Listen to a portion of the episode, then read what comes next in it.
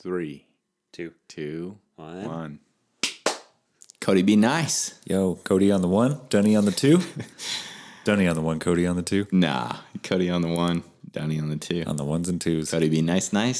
Chinchilla nice. When you throw on these headphones, does it ever take you back to them days when you're just spinning those tables? You know? Spinning those tables in the pot? Yeah. Yeah, it does a little bit, for sure. Yeah, like the big headphones. Yeah, it's always a good time. It is fun, man. Like setting up recording equipment and that kind of thing. Yeah. Do the turntables ever wobble, but they don't fall down? Yeah, come on. It's good to see you, Dunny. Good to see you. Back in Le Chateau. I think you have an important thing to share with everyone here. Yeah. I'm surprised you haven't, but I've been getting lit up about spoiler alert. So heads up, spoiler alert. Okay, spoiler alert. If you haven't heard Cody and I previously talk about Ted Lasso, we're going to talk about us talking about Ted Lasso. Dang, man, that's so meta. Wish I called it Facebook. Spoiler alert. Spoiler alert. There you go.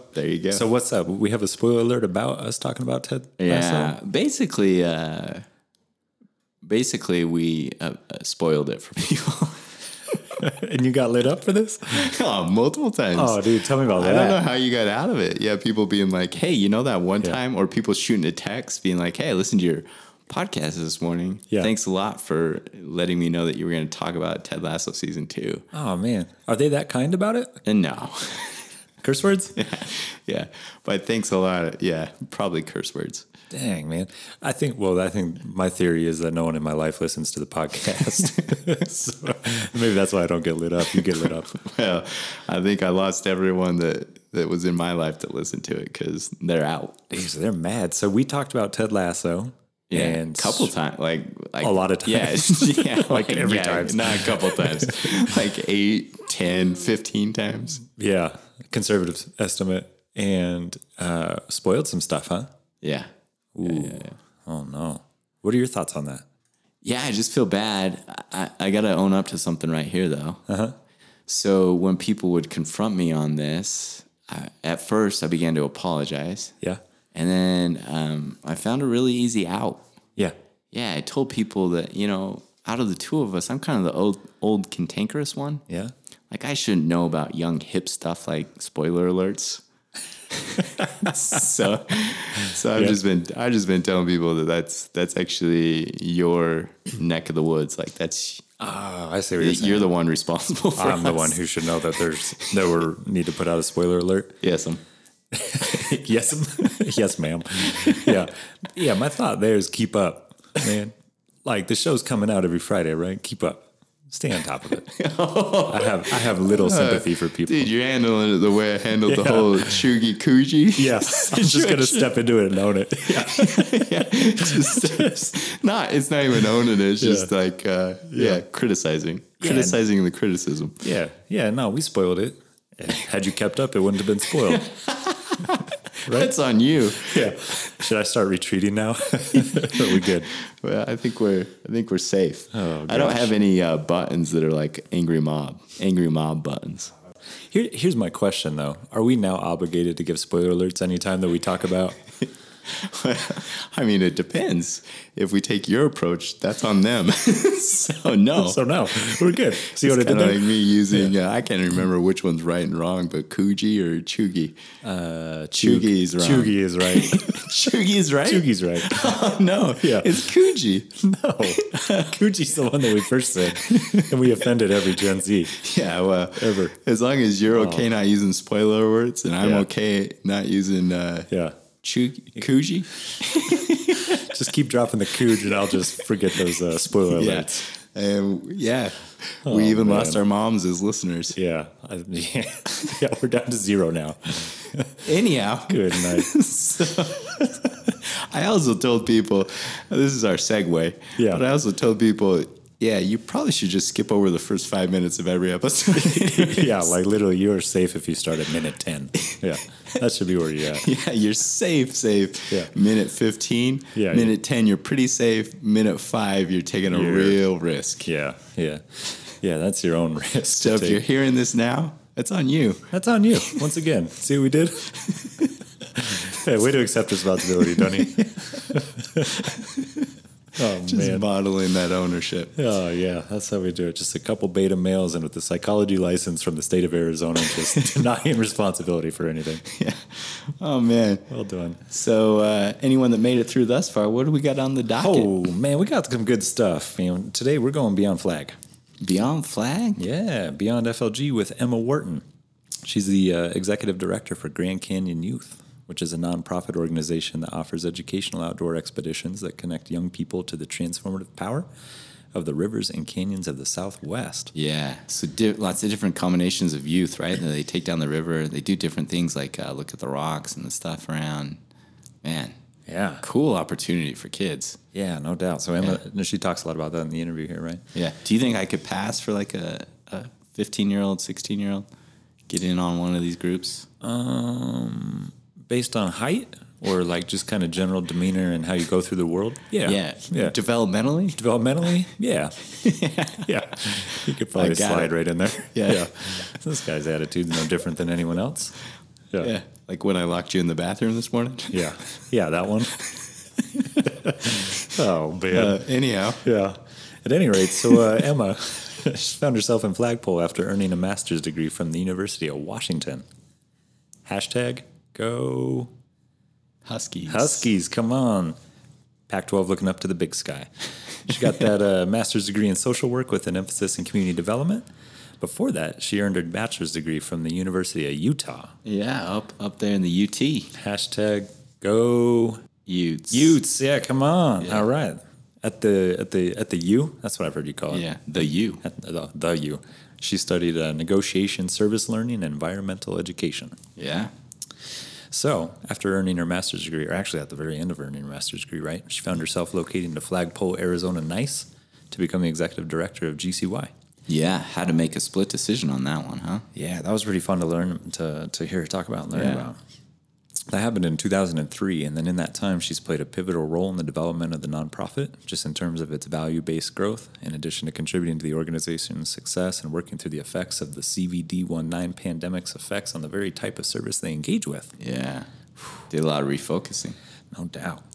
Three words that Emma would use to describe GCY are community, place, and discovery.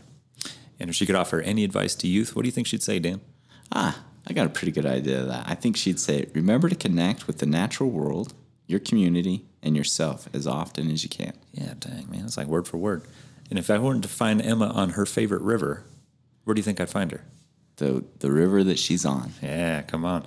And when she's not at the river that she's on, she'd be at Cedar House Coffee right here in Flagpole. And she says if you were to ever run into her, the thing that you cannot do is eat tuna fish in her presence.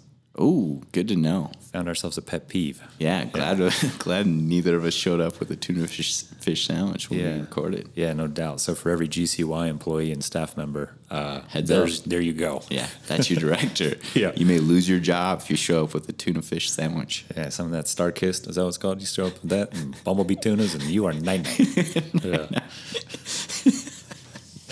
Oh, man. So Emma, a person I've only ever heard positive things about, was a true pleasure to sit with, huh? Oh, certainly.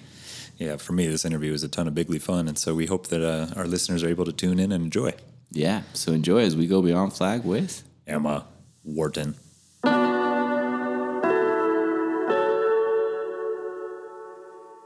Welcome to Beyond Flag, a Beyond the Pines production, created by, with, and for the people of Flagstaff, building connection in the town we love. We are your hosts, Dr. Daniel J. Phillips and Cody Bayless, also known as Dr. Chinchilla Nice Nice. Thanks for tuning in as we go Beyond Flag, straight from the dunny of our observatory.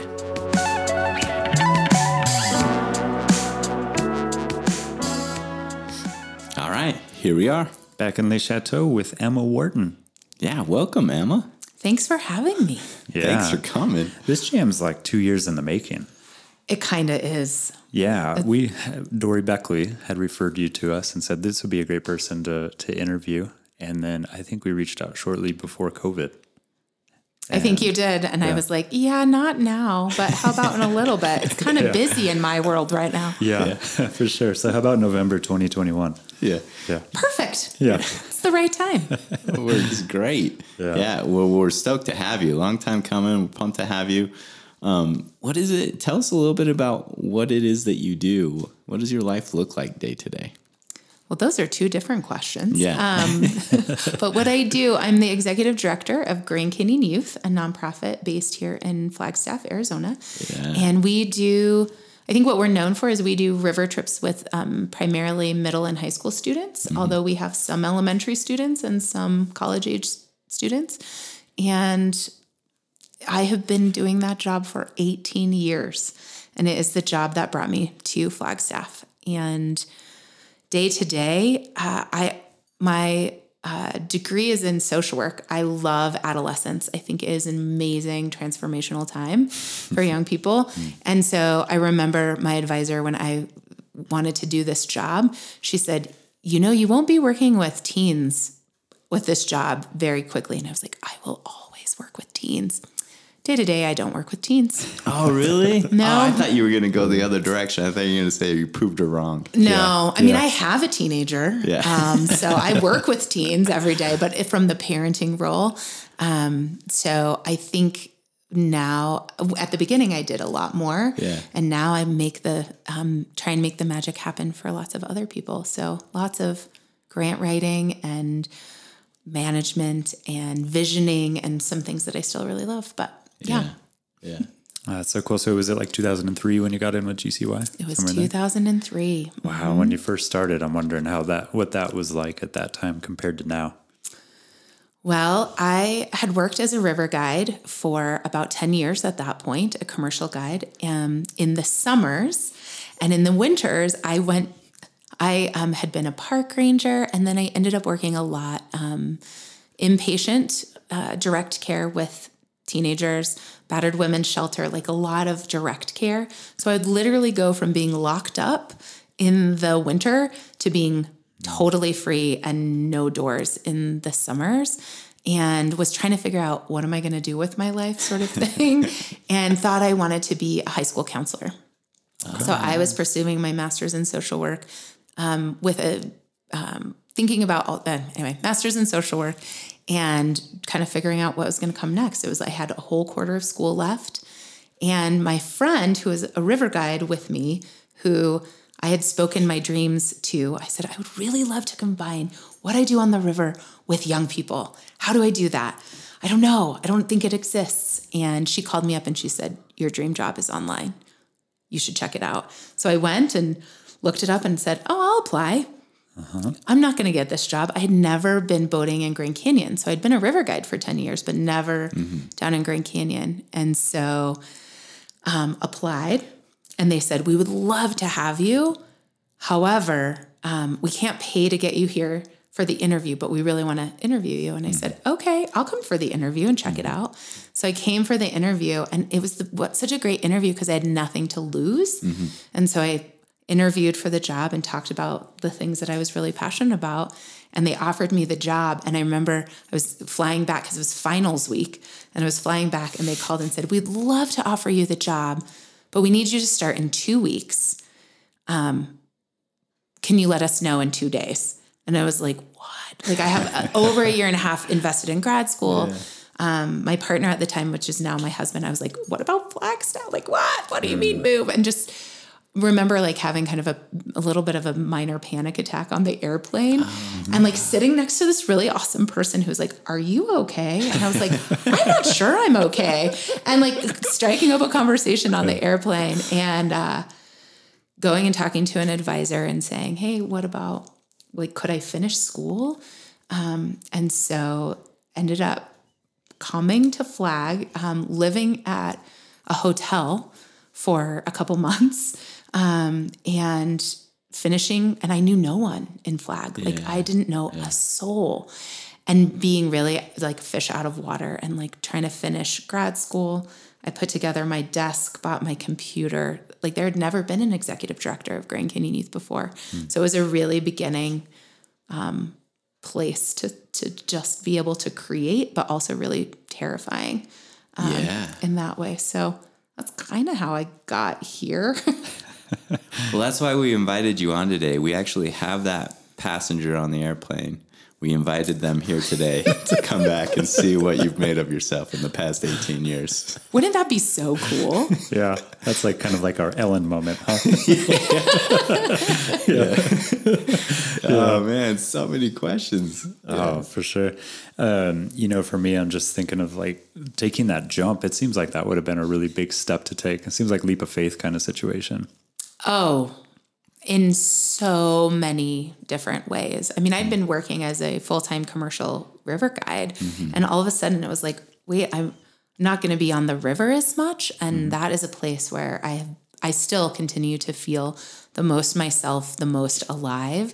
And so, and community building, you know, the people that I worked on the river with were like, and continue to be like my family. Mm-hmm. Like we're still all in touch and, you know, do things in lots of different places. But, and so kind of, that was really hard. Also my first season, I remember, you know, recruiting the youth to go on the trip and, the first Grand Canyon trip.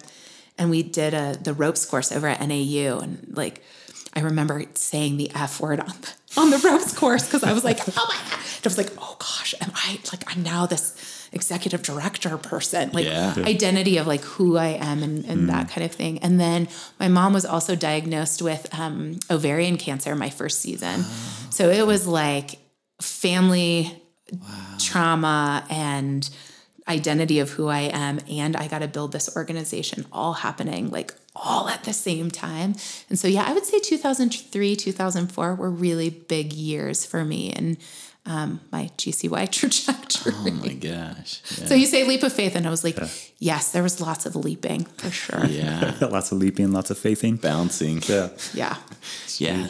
That's a lot to process. So, did you get to go on the river at that point? And has that evolved to not getting to go on the river as much or? Great question. So that year, because my mom was sick, and it was kind of a emergent thing. Mm-hmm. I didn't go on the upper half. I like flew to where she was and my family all convened to say, what does the next foreseeable future look like for our family? Mm-hmm. So I flew back from that and I hiked in to a river trip with a new group of students. So, I always feel like that was kind of weird to hike into the middle of the trip. Mm-hmm. But I remember going on that trip and, like if you have been in Grand Canyon, like your first time being on the river, like running Horn Creek, you're like, what is this? Mm-hmm. It was very different. And then the person I was riding on the baggage boat at the time, and he said, do you want to row Hermit? And I was like, yes, I do.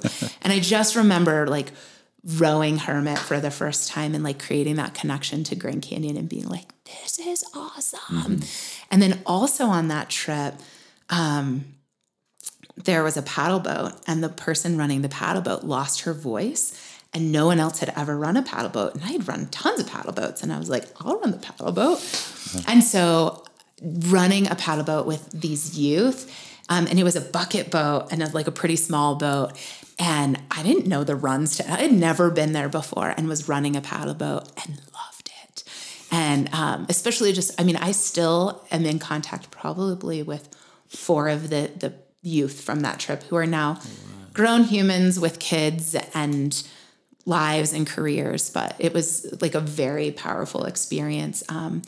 And with this like life change that was happening, just having that place to be like in a place that I loved so much and just grounding in like, wow, this is my job and my life now was really powerful. So, I went on that trip and then the first couple of years, I would go on as many trips as I could.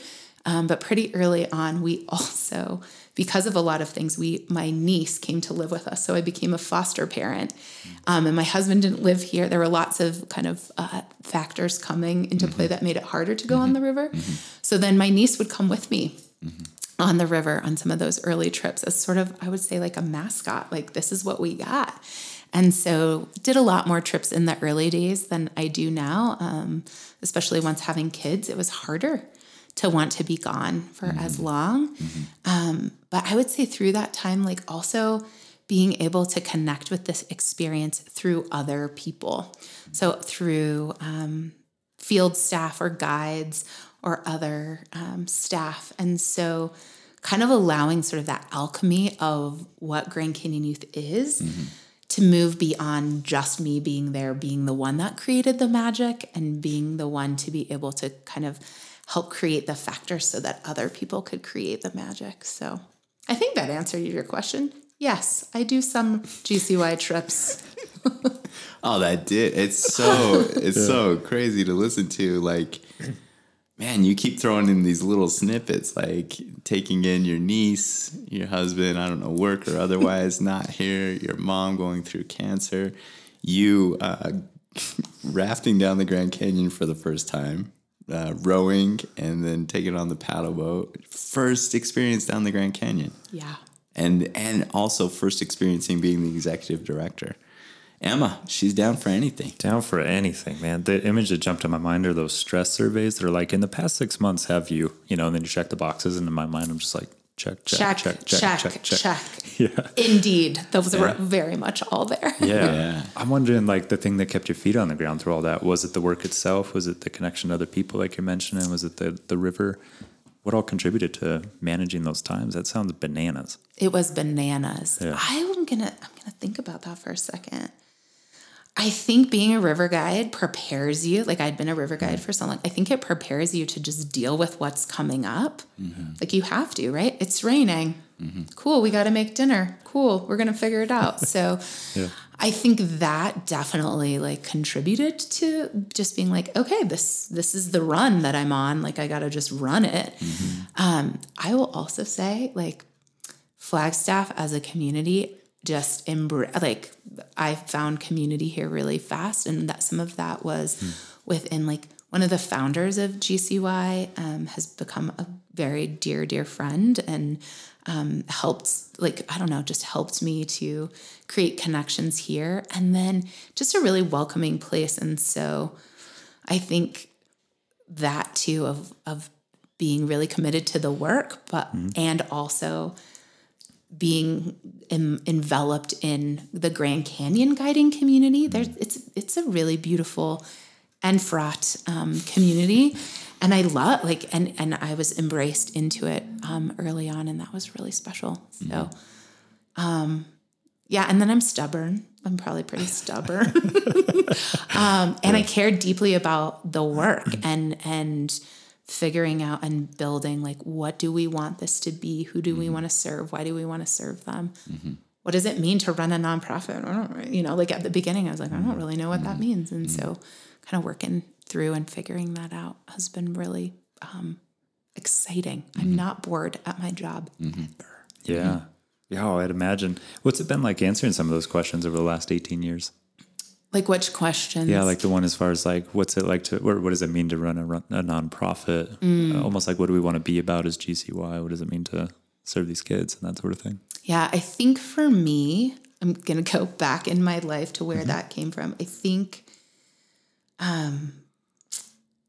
reflection has always been, not always, but has become more of a bigger part of my life. I did at the University of Utah, was in the Lowell Bennion Community Service Center there and did a lot of like service learning. And so thinking about like service with and not service for, and like, what is this? Like, instead of thinking about GCY being this product that we're trying to deliver, it was really like, how do we create the space for people to come to this where they are and develop their own relationship with the river?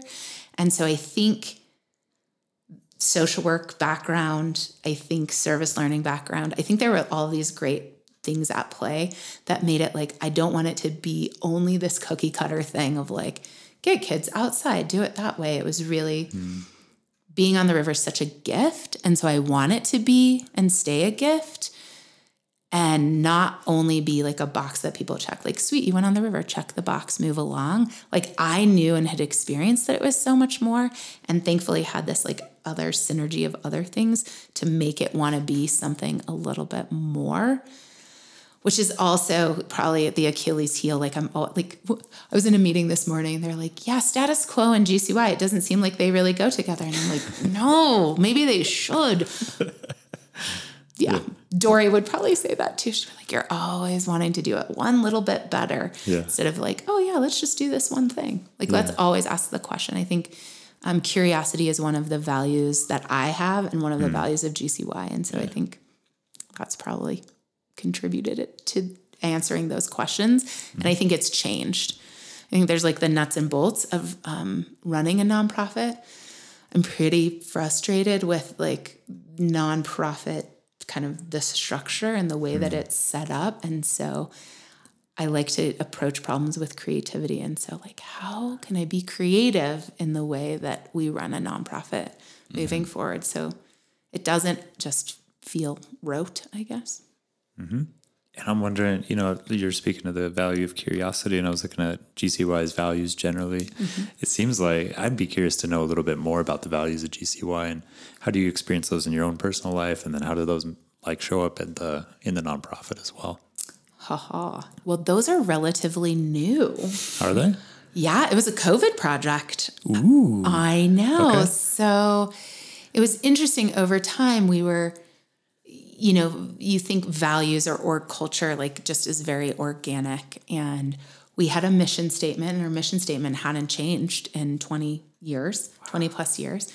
And some of the language in there, we're like, is it, you know, still relevant? And see all the previous things I just said. And we didn't run any expeditions in 2020. And that was really hard because it was like, that's our purpose. And so we have this time. What do we want to do with this time? And so it was a really great time for us in community with the board to pause and say, what are our values? What is our vision? What are we actually trying to do here? And so it was a really, it's a really fascinating process working through like which values and then thinking about the language and the power that language has. And so I think we're still kind of getting used to them and wanting to live within them and exploring what they mean to us. So if they would have been around for a long time, I might have a different answer, but I'm like, they feel both like really authentic in our 20 plus years and also really new to have as a touchstone of value.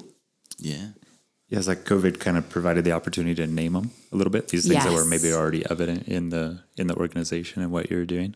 And that we wanted to strive for as well, because there's a lot of pressures to be certain things. And well, it seems like clarifying the vision and the values during COVID was a like a really good project to take on. I would be curious to know about, I mean, again, I was referencing us reaching out to you or like right before the pandemic started. I would be curious to know what it was like for GCY, March 2020, right? Oh my gosh. It was the most challenging time of my professional career and probably personal, just because there were all of those things were happening at once. And so, you know, it started, we had a group that was coming from Washington, and that's where the pandemic sort of flared up first, I would say.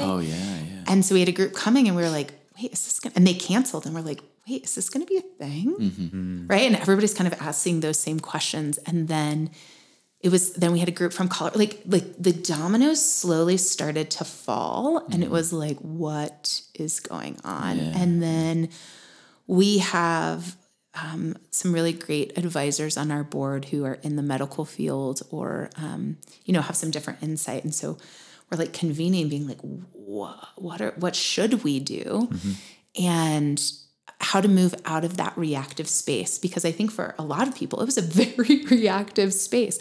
Like, oh, you go into spring break and you're like, okay. And then, oh, there's no school. There's no, like, you know. Oh, yeah. Well, we both know. You both know of your parents. Like, oh, my gosh. Like, how am I going to work? How am I going to do all of these things? And so then we were like, how do we move from this really reactive space into a more responding space? And how do we step back and really think about what do we want to, how do we best serve our community in this time and ourselves? And it was interesting. I think the reflection now is like, we kept waiting for someone else, like another nonprofit to go, or like someone to like go on the dance floor first and cancel.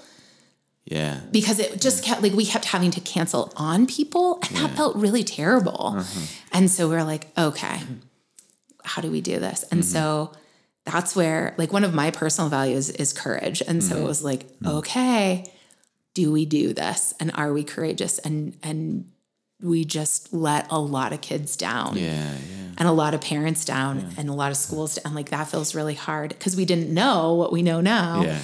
And so I just remember that, like my hands shaking, getting ready to hit send to send, like, we called all the stakeholders and different things, but to put it public out there was like, what are we doing? Yeah. And then really knowing it was the right thing to do. And we heard a lot of folks saying, great job. Thank you for stepping out first, because that made it easier for us. Yeah.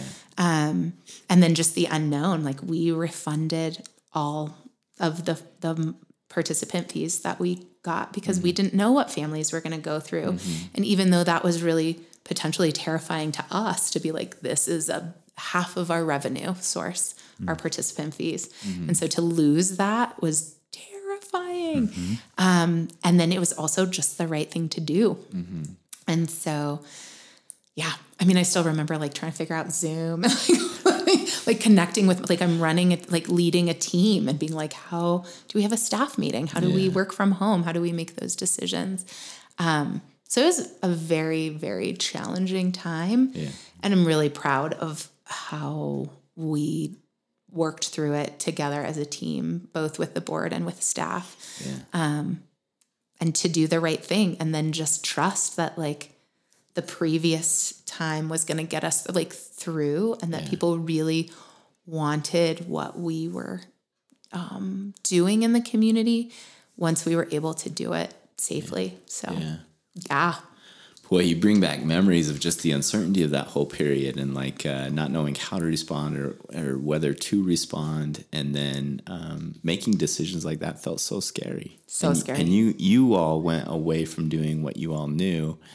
But you also then used that time to reflect, what is our vision? What is our mission, our values? So it wasn't just letting go of the connection to GCY. It was saying we can't do the thing that we traditionally find rewarding and offer people or generate revenue from. Right. So we'll just reset and try and respond instead of react. Yeah.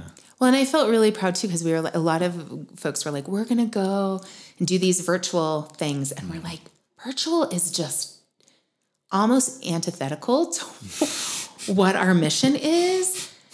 But then it was everybody's doing it. So how do we do that? And that kind of back and forth. And so I think that some of the ways that we chose to do some virtual type programmings to be able to try and remain connected to youth, we also were this, we're going to do this within this frame of we're not going to recreate ourselves to do virtual river trips. Nope, can't, nope, not, can't, nope. And so that was, I think the other thing I was really proud of in that time, and that was really professionally challenging, is, we have 70 to 100 field staff, guides and drivers that we had already scheduled. They were planning on this work and that funding. And I was just oh my gosh, I know what this is going to do to these folks that I care deeply about. I mean, some are alumni, some I took on trips when they were 12, And so was I really want to make sure to take care of them. And so worked with a couple other agencies where it was more in their wheelhouse to say, hey, what are we going to do for guides? Because everybody's all the outfit, everybody's panicking. And I'm what about the, these are our people. And so worked and put together the Throwback Fund with two other agencies. And we raised and distributed over $70,000 for field staff, not just at Grand Canyon Youth, but just in the community at whole for that really uncertain time. They didn't know that the canyon was going to open up in June and they had bills to pay. And so I felt really proud about keeping that finger on the pulse of taking care of the community and how do we create connection and time in that. So certainly, related to kind of re-exploring those values, I had a question there on your website. It says that in service to the mission and values, GCY would like to acknowledge that we are located and visit the ancestral homelands of the indigenous peoples that live in that area. and say essentially we recognize with gratitude the people who have stewarded these lands since the time immemorial and the vibrant native communities who make their home here today. Yeah, how do you balance that juxtaposition? That's a tricky area to do this thing that provides so much for people but is also occurring on land that other people occupied. Yeah, how do you balance that? I think balance is the right word for sure. I think we're still figuring it. If I said we had that figured out, you would also be like, you're lying. I think all of it for everyone, right? Yeah. Right. And so I would say that what's been really good is to continue to like work through that journey. And so we have our Justice, Equity, Diversity, Inclusion Council, our Jedi Council. We have a lot of fun with Star Wars metaphors for sure. Yeah, very good. That's a good one. Come on. Jedi. Yeah. Like, yeah, our report has like Star Wars themed things. Because humor, like when you're doing any kind of DEI work, I think you need to have a little bit of humor because it gets hard real fast. Yeah. And so we've been working on that, working together for a couple of years. And so we're talking a lot about actually when the river closed was the impetus to start really talking about land acknowledgement because the Havasupai asked that people not come. Yeah. And it was very controversial within the Grand Canyon community, I will say. And for us, it was like no brainer. But then it was like, oh, we need to, like, if we're even driving people across, Navajo Nation, is that okay? So asking really hard questions and then developing a land acknowledgement. What we didn't want to do is just have a really nice statement on our website because nice statements are nice, but the work is harder. And so we developed that and then we did training as part of, we call it our season opener. And one of our Jedi Council members, Cherie Danetsosi, who has a podcast herself. That's really cool. Anywho, she did the training on land acknowledgement. And then we piloted it this year and said, let's see how it goes. And guess what? The feedback is all over the place. Like, we're so grateful that you're doing this. This is really good. And this is harmful. Stop doing it. Yeah. And so it's been really... I think that what we learned in doing it and continue to learn is that just like being on the river and having sand everywhere and being a little dry and uncomfortable, like being uncomfortable is actually like a very valuable catalyst for change. And so I think that the uncomfortability of talking about land acknowledgement is where we begin. And so we are now going, okay, well, now what does that look like for how do we shift the way that we train about this or the way that we talk about it? And how do we help folks to navigate through some of those uncomfortable conversations a little bit better? So we're still figuring it out because exactly what you said. Also, outdoor recreation is a very white space and a very privileged space. And one that I think that how do we create more equity and access for outdoor, for people from a lot of different backgrounds to experience what I think is wonderful, but then I think it wonderful as a white person. I don't need to have that be the same for somebody else. And so we ran our first all-Indigenous youth trip through Mainstem Grand Canyon. We'd run lots of all Indigenous youth trips on the San Juan and other places. And then just through serendipity had this opportunity to have an all Indigenous youth trip. And I think it's the first that I've been able to find in Mainstem Grand Canyon. And wow, did we learn a lot, both in the lead up, like how do you navigate COVID? So we did a lot of thinking around that. And then what came up for the youth on that trip that was different than came up for youth on the other trip that was on the river at the same time as them. And a lot related to ancestral lands and their connection to lands and really being open to both the feedback of how amazing it was and how challenging it was. And so we're going to hopefully do 2 all-Indigenous youth trips in 2022. That's what the plan is. And so being really open to working and letting those be as Indigenous-led as possible so that we aren't the only folks facilitating, or what is the word I'm looking for? Like framing those experiences. Yeah, taking the lead. Yeah, framing it. What a great word.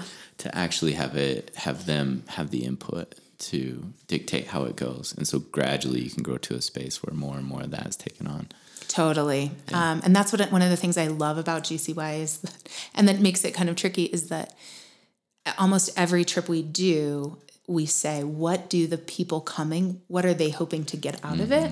So that it's that reverse design, instead of saying, you will learn about the riparian and the, like, instead of the box checking, it's really that invitation into what are you hoping to get out of this experience? And so there's hopefully some of that ownership or co-creation. And I think in this way, that's even more important. Yeah. I think our role is to help to hopefully open up access in a different way that hasn't been there, or those expertise that we bring because we've been doing it for a long time, logistics, and then just being able to really listen and say, how do you want to, utilize this incredible experience for reflection, transformation, connection? Mm-hmm. Yeah. What kind of feedback did you get from the trip that was led, that was all Indigenous versus one that wasn't? What do you mean by feedback? I could answer that in like 5 ways. Yeah, well, it seemed like you're describing this process, like the service with approach is kind of how it was in my mind, right? And then it seemed like framing, using the experience of them. I guess I'm wondering, like, how did they speak about it? Similar or different to other trips? Folks on the Indigenous trip. Yeah. I would say, not being on the trip, so this is with my frame once removed. Okay. I would say that what was some of the really key takeaways that were interesting were, it was an intertribal trip. Okay. And so for the youth to have this space to explore what even tribal affiliation meant for them.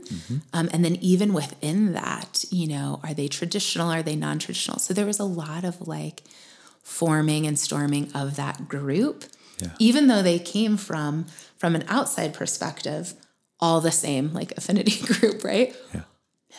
A lot around that.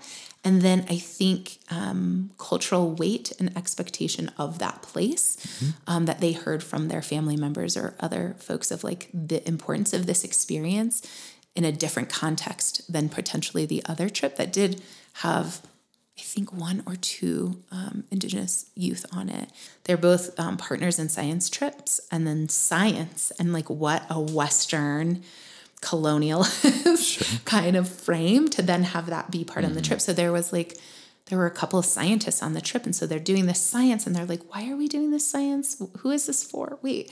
And so some of that questioning that was really valuable, both for the scientists, the scientists got a lot out of that trip too. That didn't maybe happen on the other trip in the same way. They're oh yeah, science, this is we are helping to take care of the place in this way. And so kind of a cultural taking care of the place compared to maybe a more scientific way of taking care of the place. Yeah, in a Western European way. Yeah. And so, I think in all of this, you said something a few minutes ago where it kind of requires being, allowing yourself to exist in a space that's uncomfortable by yourself, you, the staff, the actual group, GCY, to allow yourselves to be uncomfortable, to have dialogue back and forth, and then out of that, move forward and adapt where you get feedback that's able to be applied.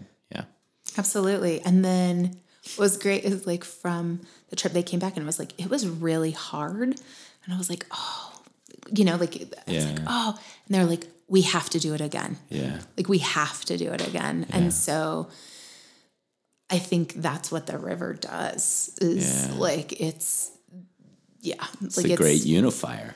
It's a great unifier. I used to joke, if you have money on the river, it doesn't matter because you just will burn it to keep warm. There's nowhere to spend it. And so, and I also think just that disconnection from so many things that are so prevalent in our lives Phones. Oh my gosh, phones. Like, you know, kids not having phones on expedition is, and actually adults not having phones on expedition.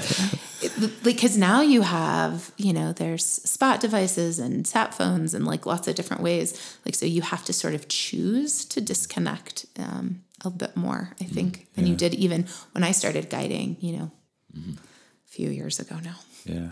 That does bring up a question for me. I'm thinking back to 2003, you know, it's not that far removed from 9/11. Cell phones are like kind of coming out, the flip phone and that sort of thing. And I'm almost wondering the difference that you see with teenagers at that time in 2003 when you were running the river versus now. What kinds of differences have you seen? Well, I would say I see a lot of things similar. I think it's still just like this transformative time.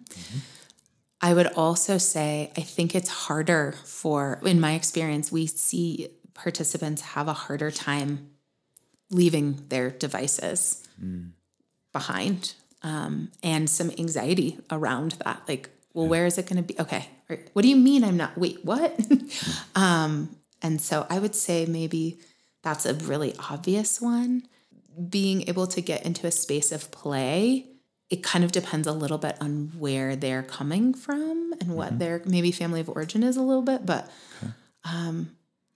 yeah, I think I see more similarities probably than difference. I still see it being this like, you know, who do I want to be and who do I want to be in relation to myself and in relation to this group and in relation to this place. Like, I think that's still pretty constant. I was wondering also, what around just like language around mental health? Do you hear it talked about any different now than before? Is heck yeah. Yeah. Oh, my God. Well, and I think a little bit that's the trajectory of GCY and for like the types of expeditions that we're running. And I think that there's more talk about mental health than there used to be. So like, for example, now I think we're in year 3 or year 4. What is time? But we started working with the Healing Lands program. Annette McGivney wrote a book called Pure Land and came to me and said, hey, I really want to, I think that nature heals trauma. Can we do a trip around that? And I have this partner that we want to work with. And I was like, heck yeah, let's do that. That sounds amazing. How are we going to do that? And let's, you know, so we, that first trip, you know, they're clinically supported, trips, and, you know, so there's mental health practitioners on the trip with the participants, but sometimes for those mental health practitioners, they're on a river trip that is outside of what they are trained to be, you know, and what's happening there. And so, really recognized early on that there's like translation of experience between these different realms of like traditional mental health, like whether that's group therapy or individual therapy, and then this like outdoor setting. And then feedback from our field staff saying, hey, we want to stay in our lane and we're having kids disclose stuff to us, or how do we do that well? And how do we do some training around that? And so a couple of years ago, I got some grant funding so that our field staff could do mental health first aid training. And so we've done that, but it is not totally applicable to the wilderness setting. And so I think that there's wilderness therapy programs. We're not a wilderness therapy program by design, and mental health and mental health issues are prevalent a lot, whether it is on a Healing Lands trip or a middle school trip. And so really seeing it being brought up more, and then lots of requests for more training from our field staff so that they can both know how to support appropriately youth on expedition and then after. Yeah, I was thinking that, I mean, the research, right? The statistics on mental health disorder prevalence in teenagers is just skyrocketing and that sort of thing. And I would think naturally being forced to be in a different environment, that kids and teenagers would come face to face with that in a different way. Yeah, I think we see it a little bit. Well, and sometimes it's so interesting because I feel like you look through the roster, like the, you know, trip list or whatever, and you're like, oh, these are all like the diagnose, like, and so we do a lot of like the pre-trip preparation, like, okay. And sometimes it's those kids, but sometimes it's like behaviors emerge. And I think that we talk a lot about like the fight or flight response. And so you'll get a really oppositional kid, and that's their response to feel safe. And so to be able to work through that and show up to them so that you're not creating a lot of like, I don't know, resistance and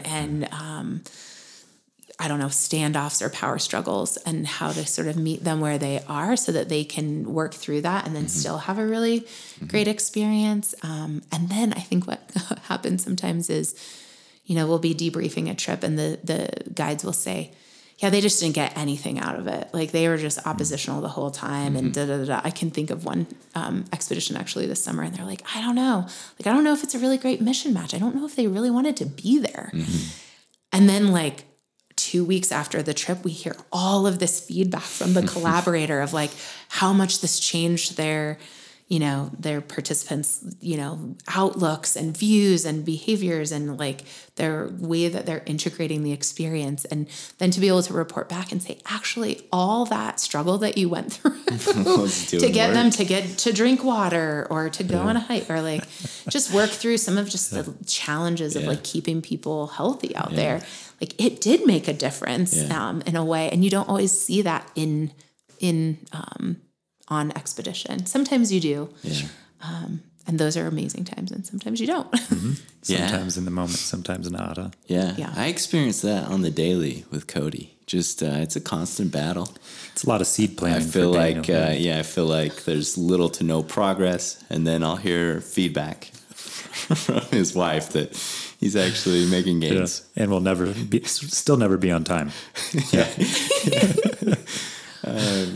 Such cool stories. I wonder, I'm sure you get this question all the time, but I wonder, you know, what's one of the most invigorating experiences you've had on the river? So whether it was through something that felt a little risky in the moment or something that just was super inspiring, but what's been one of the most invigorating experiences on the river? Well, we do not have enough time. I don't know if I can pick one, because it kind of depends on like invigorating. Yeah. Let me think. I tried to use a vague term because I really want to hear the most dangerous experience. Well, sometimes those things go together for sure. Yeah. I think, it's so funny. I feel like maybe because we just talked about it, I go back to like my very first trip and running that paddle boat and coming up on a rapid that I didn't know at the time was of any significance, called Dubendorf. And we had been working together as a paddle crew for a little bit. And so we're like, okay, we got this. And then like getting in the rapid and just being lost. And it's like Land of the Lost, which dates me, right? Like that movie where they're just like, or that TV show where they're like going through the cave and they're just like spinning around, like, where are we? And then they end up in Land of the Dinosaurs. That's kind of what it felt like in the middle of the rapid for me. And so we're like, ah, and like I called a hold on. Like, you don't call a hold on unless you're like, what is going on? And so, you know, all the youth are just like holding on, going through this rapid, and like getting to the bottom and being like, oh, we didn't flip. Are we okay? Yeah. And just like the cheers and just invigorating experience, being with that group of youth. And maybe just because I was just thinking about it, like that was one of the things that popped into my mind in that way. But then I feel like invigorating is also these like really quiet moments with, because I think everybody thinks of river trips of like, the Nar and like the Great Rapids. And so shred the Nar. I want to like create the balance to that of, I think about sitting up in Kanab Creek, which is this, like indescribable, beautiful, beautiful side canyon. And just being there and being quiet with a group of youth. And like no one saying like, we will now be quiet for 10 minutes, but just like, hey, we're going to hang out here for a little bit. And for teenagers who like, I love to joke, like you can put a group of teenagers in a white room, they are going to have an experience, right? Like they are going to. And so actually that time to like, just be quiet and like be in place and be in community in place quietly is probably, is like super invigorating because you come up and you're like, we're just in community and we don't have to talk about it, process it, do all of the things. And I think like that is something that's really special about the river too, is like both the like, wow, we made it through the rapid and this like natural quiet. Both of those are not like manipulated. Like they just happen. And then I think trying to create that space to then reflect on those and say, okay, how is this relevant to our everyday lives, and like what are those like gifts of the river that we can take with us. But I'm invigorated by both of those those experiences, the quiet and the adventurous parts. How were you introduced to the river? Like how old were you? Where were you? What river? What a great question. I'm going to answer it in two ways. Sure. I was very, very privileged to grow up in a family that did outdoor things. Not really on rivers per se. In fact, my first commercial trip, I think, was kind of not a very fun trip by what I remember. There was like some family conflict and things.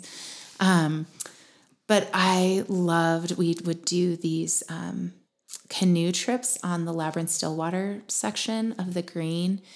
And I remember singing songs with my mom from The Little Mermaid and like floating downstream, just like the water's warm, just floating downstream, dragging our canoes behind us. And that is one of my favorite memories of my mom for sure. And like the river and the love there, but that's not what made me be a river guide. Like that's just a really incredible experience on the river.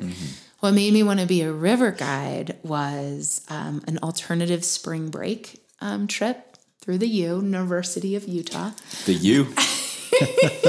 And I signed up, I was a senior. And my best friend and I were like, oh, this will be a cool spring break thing. We'll go run the San Juan and do this service project and build trails and it'll be cool. And so went, and it was one of those like magical groups of people that don't happen on every trip, but when they do, it's so, so, so special. And I got to row for got to row for the first time and was like, I love this. And I loved it for a couple of reasons. One, I felt like in university, I always wanted a skill. I was like, you can learn lots of knowledge, but what's a skill? And so I had chosen negotiation and arbitration as my major because I wanted a skill. And so getting out there on the river, I'm like, I want this skill. I want to feel really confident, like getting the boat downstream and like doing all of the things. And so my best friend and I were like, let's be river guides for the summer. And here we are. And like try it out for the company I worked for a long time. And there were very few women that worked there. And, you know, so it was super intimidating and we didn't know if we were going to get hired, and we got hired, and here we are. It wasn't one summer. When you did that, when you took that first summer, it was everything you thought of the first time that you did. The very first trip, like, I'm being very real in this. I hope that's okay. But the very first trip I did, I was sexually harassed by the trip leader. And like, I was like, what? Like after this amazing trip, and was on my way back to be like, oh no, we're not doing this. And I am done, and we're good. And like, I was going to quit. And we got, I got dropped off because they're trying to train you. And so I got dropped off, at kind of like this in-between point, and went on a San Juan trip. And the owner of the company was actually on the San Juan trip, which is not totally relevant, but there was another woman guide who is still my friend to this day. And she, like her perspective of the river and like just riding with her. And I was like, oh, it can be like this. okay. And so came back and still was like, hey, this happened. Like, how are we going to address this? Mm-hmm. And I think I'll have a place here. And so it was a hard first year. I also think, like, as a person, I really like to feel competent. There are 150 million different ways to feel incompetent, learning to be a river guide. Sure. Anytime. In fact, if you start feeling really confident, you're probably doing it wrong. Cause I still learn. And so I think, it was really challenging for me that first year. But I think maybe because of that, I was like, I'm going to get better at this. Mm-hmm. And I want to prove to myself and to others that, I can do this and be competent, and it's really fun. Mm-hmm. It's like, let's not lie. It's really fun. Mm-hmm. Yeah. And hard work. But yeah, we just did this podcast the other day on imposter syndrome, and there was this quote that ignorance begets confidence more so than does knowledge.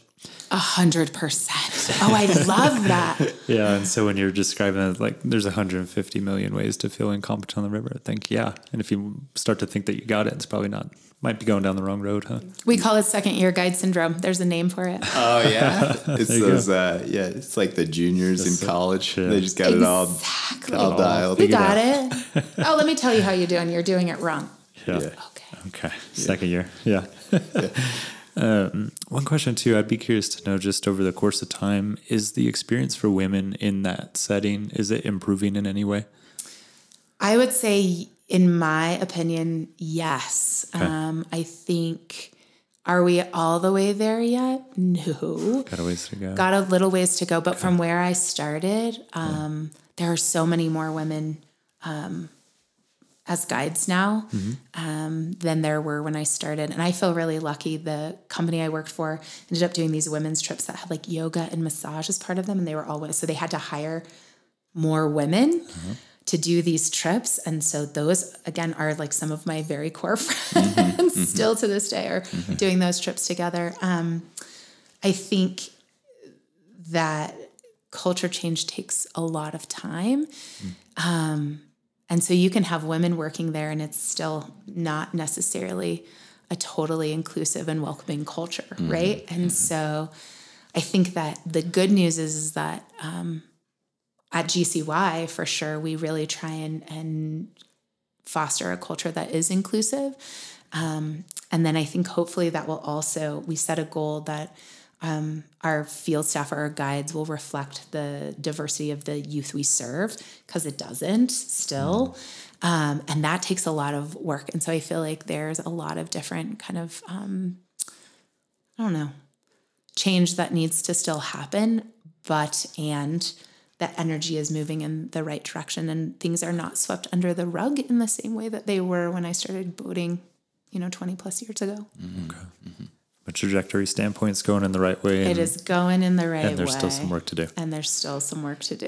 Yeah. Yeah. That's still work to do. So yeah, if you're in that community, be attentive to that. Yeah. Yeah. And I think there are some really great folks doing great work in that realm. And yeah. Yeah. We do ask everyone a question that comes on, joins the podcast, how would you define Flagstaff, or how do you connect with this area? I think that trying to define Flagstaff is kind of tricky, because I think it depends on what part of Flagstaff you are in. I think this is a really diverse community in some ways, in a lot of ways.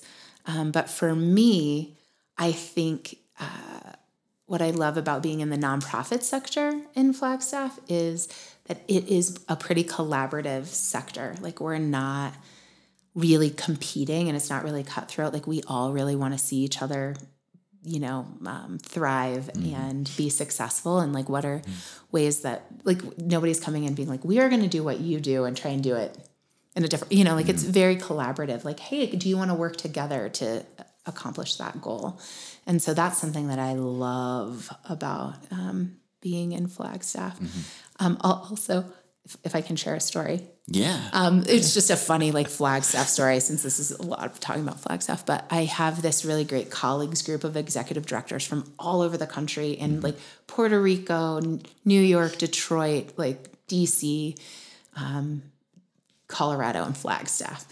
And so one of my colleagues was talking about that her program's based in New York City. And she was like, yeah, we're running these school-based programs, and we go in with our fleece vest on, and then they know that we are rugged outdoors people. And I was like, oh my gosh. I was like, everyone. So she finishes up talking, and I was like, yeah, if that happened here, no one would even blink.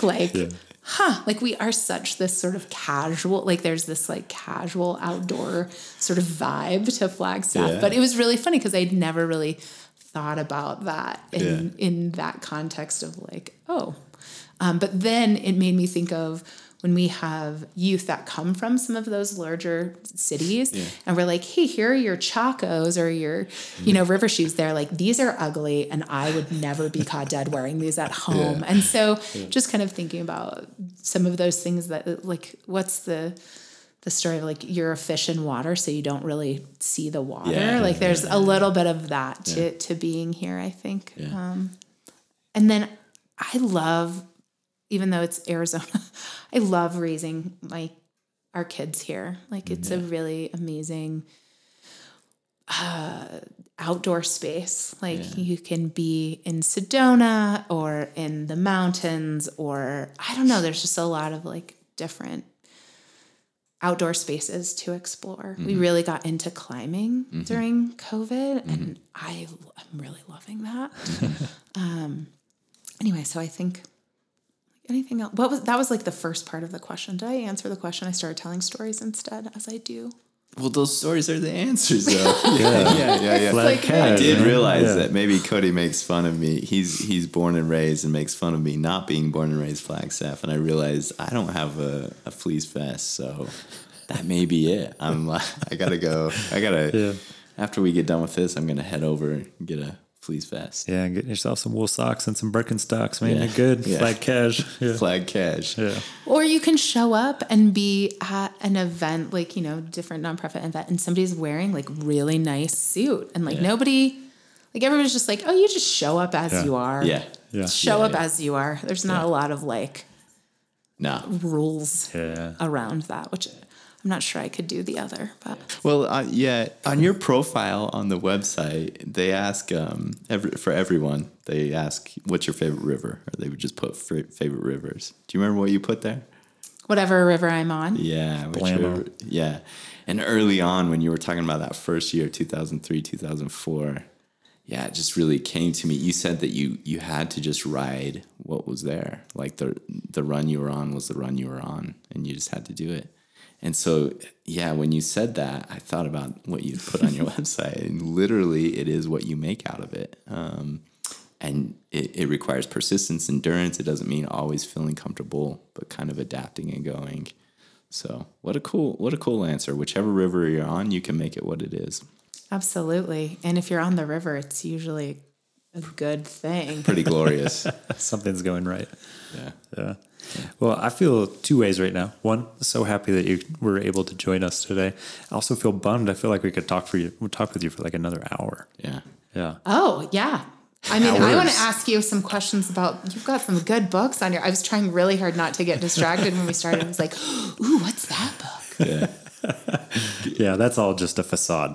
Yeah. You've read none of those books. Yeah. Those are for decoration. They're actually fake. They're just they're just cutouts. You open them up and it's just a key is all it is. Yeah. You still chose them for your decoration. Yeah. So good choice. It might say something. Yeah, thank you. Well, there's some color. I'm like, yeah, no. Everyone come check out Cody's books. Yeah, they are organized by color. That is true. Well, thank you so much. You're welcome. Thanks for joining us, Emma, and we wish you all the best. Thanks for the work that you're doing in this area. Well, thanks. Thanks for something different. Again, 18 years. I've not done this before, so cool. Here's to new things. Yeah, and if you do it again, hopefully you'll have more professional hosts. Yeah. Not produced, right? Yeah. Was that what you're like? Yeah. This is a very underproduced show. Yeah. Thank you. Outro, maestro. We on that outro? We on that outro back in Le Chateau. Back in Le Chateau. Emma just left the space. Oh, my goodness. Stories, man. I was saying at the end, I'd feel bummed that we had to cut it short, and I legitimately feel that way. Like, it was so much fun sitting with her, and I felt like she had so many stories and just incredible energy. That's one thing the podcast missed, right? Like, a person's not in this room to know what it's like to really sit with her. Yeah, now that we've gotten to do interviews more, is what you're saying, since COVID lightened up a bit, or at least we have the vaccines to be able to meet in a shared space. Yeah, for sure. So, I mean, it really was like 2 years in the making. Yeah.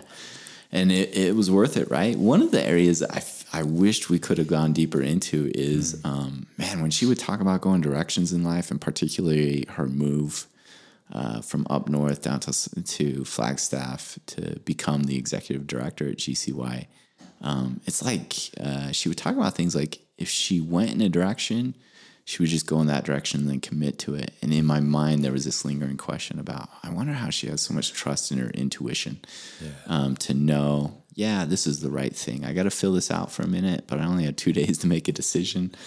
And then, she would just intuitively go in that direction and commit. Yeah, for sure. I have that image in my mind of her being on the airplane and the passenger next to her be like, everything okay? Yeah. That was a real letdown that we actually didn't have that passenger here. Yeah. A lot of buildup, a lot of letdown. Yeah. Or a little buildup and a lot of letdown. You know, it comes up for me with that too, is she spoke so clearly to some of her values in life, and then how... at GCY, they used that pandemic to sort of clarify their own values. Yeah. And she mentioned both courage and curiosity as being things that are personal values of hers. Yeah. So when I was thinking of her taking that leap from Washington to Flagpole, it seems like courage and curiosity both were at play in that. Yeah. Yeah. Oh, you'd have to be curious to open yourself up to that. Yeah, what a move. She was describing living in the hotel room and just adjusting, finishing up school. And finishing up your master's degree. Yeah. So it sounded like she was like in her last semester of her master's degree, crushing that in a hotel room in a town that you don't know anyone. Totally. Like, just primed for feeling anxious. Yeah. And then going up and taking care of your mom, flying, meeting the group. So this is your first time on that river, first time as the executive director, first group ever running for that organization. Yeah. Blammo, right? Shout out Emma. And it seems like she draws upon her experience on the river to be able to manage those situations, right? She was describing like you kind of have to work with what's given to you. Like if it's raining and you have to make dinner, you have to still make dinner. Like you have to work with those conditions. Yeah. I would just really think that what she does on the river is able to transfer, generalize to how she approaches life, which makes something like COVID maybe a little more workable, although not easy. It seemed like she was describing that as her most difficult professional time, right? Yeah. Well, what a huge luxury and privilege we had to sit and learn more from her. Yeah, no doubt. Remember last interview when Shannon was talking about Flagstaff, good-hearted was her word. And I just think of like, man, there are just a lot of people in Flagpole, just good heart. And Emma, to me, really sort of symbolizes her, signals that. That good-heartedness. Yeah. All right, well, why don't you take us out by shouting us out? No doubt. You can always find us on the interwebs at www.beyondflag.com, flag spelled FLG. And always just constant churning out content after content, with so much more content on Instagram and the Twitter contents. And you can find us there at beyond_flag also. Yeah. Do you know what I realized we were the other day? The other day I realized that we're content creators. I mean, just... constant content creators. Yeah. Along with how many people? 4 billion? There's like 4 billion other content creators. Yeah. Does it count? Can you still use that title if the content's like sporadic? I think Dan and I are both asking that question genuinely. So if anyone has any sort of insight into what is and is not a content creator, if you can let us know. We're wondering where we stand. Actually, just let us know if you view us as one or not. And if we get one vote as being defined as a content creator, I'll see that as a real, well, I don't even know. Yeah, so how about like under this post for Emma's interview, if you just put yes, we'll understand that we're a content creator. If you put no, we'll just understand that we are not content creators. That sounds good. Oh, man. But in the meantime, Take care. Lovies.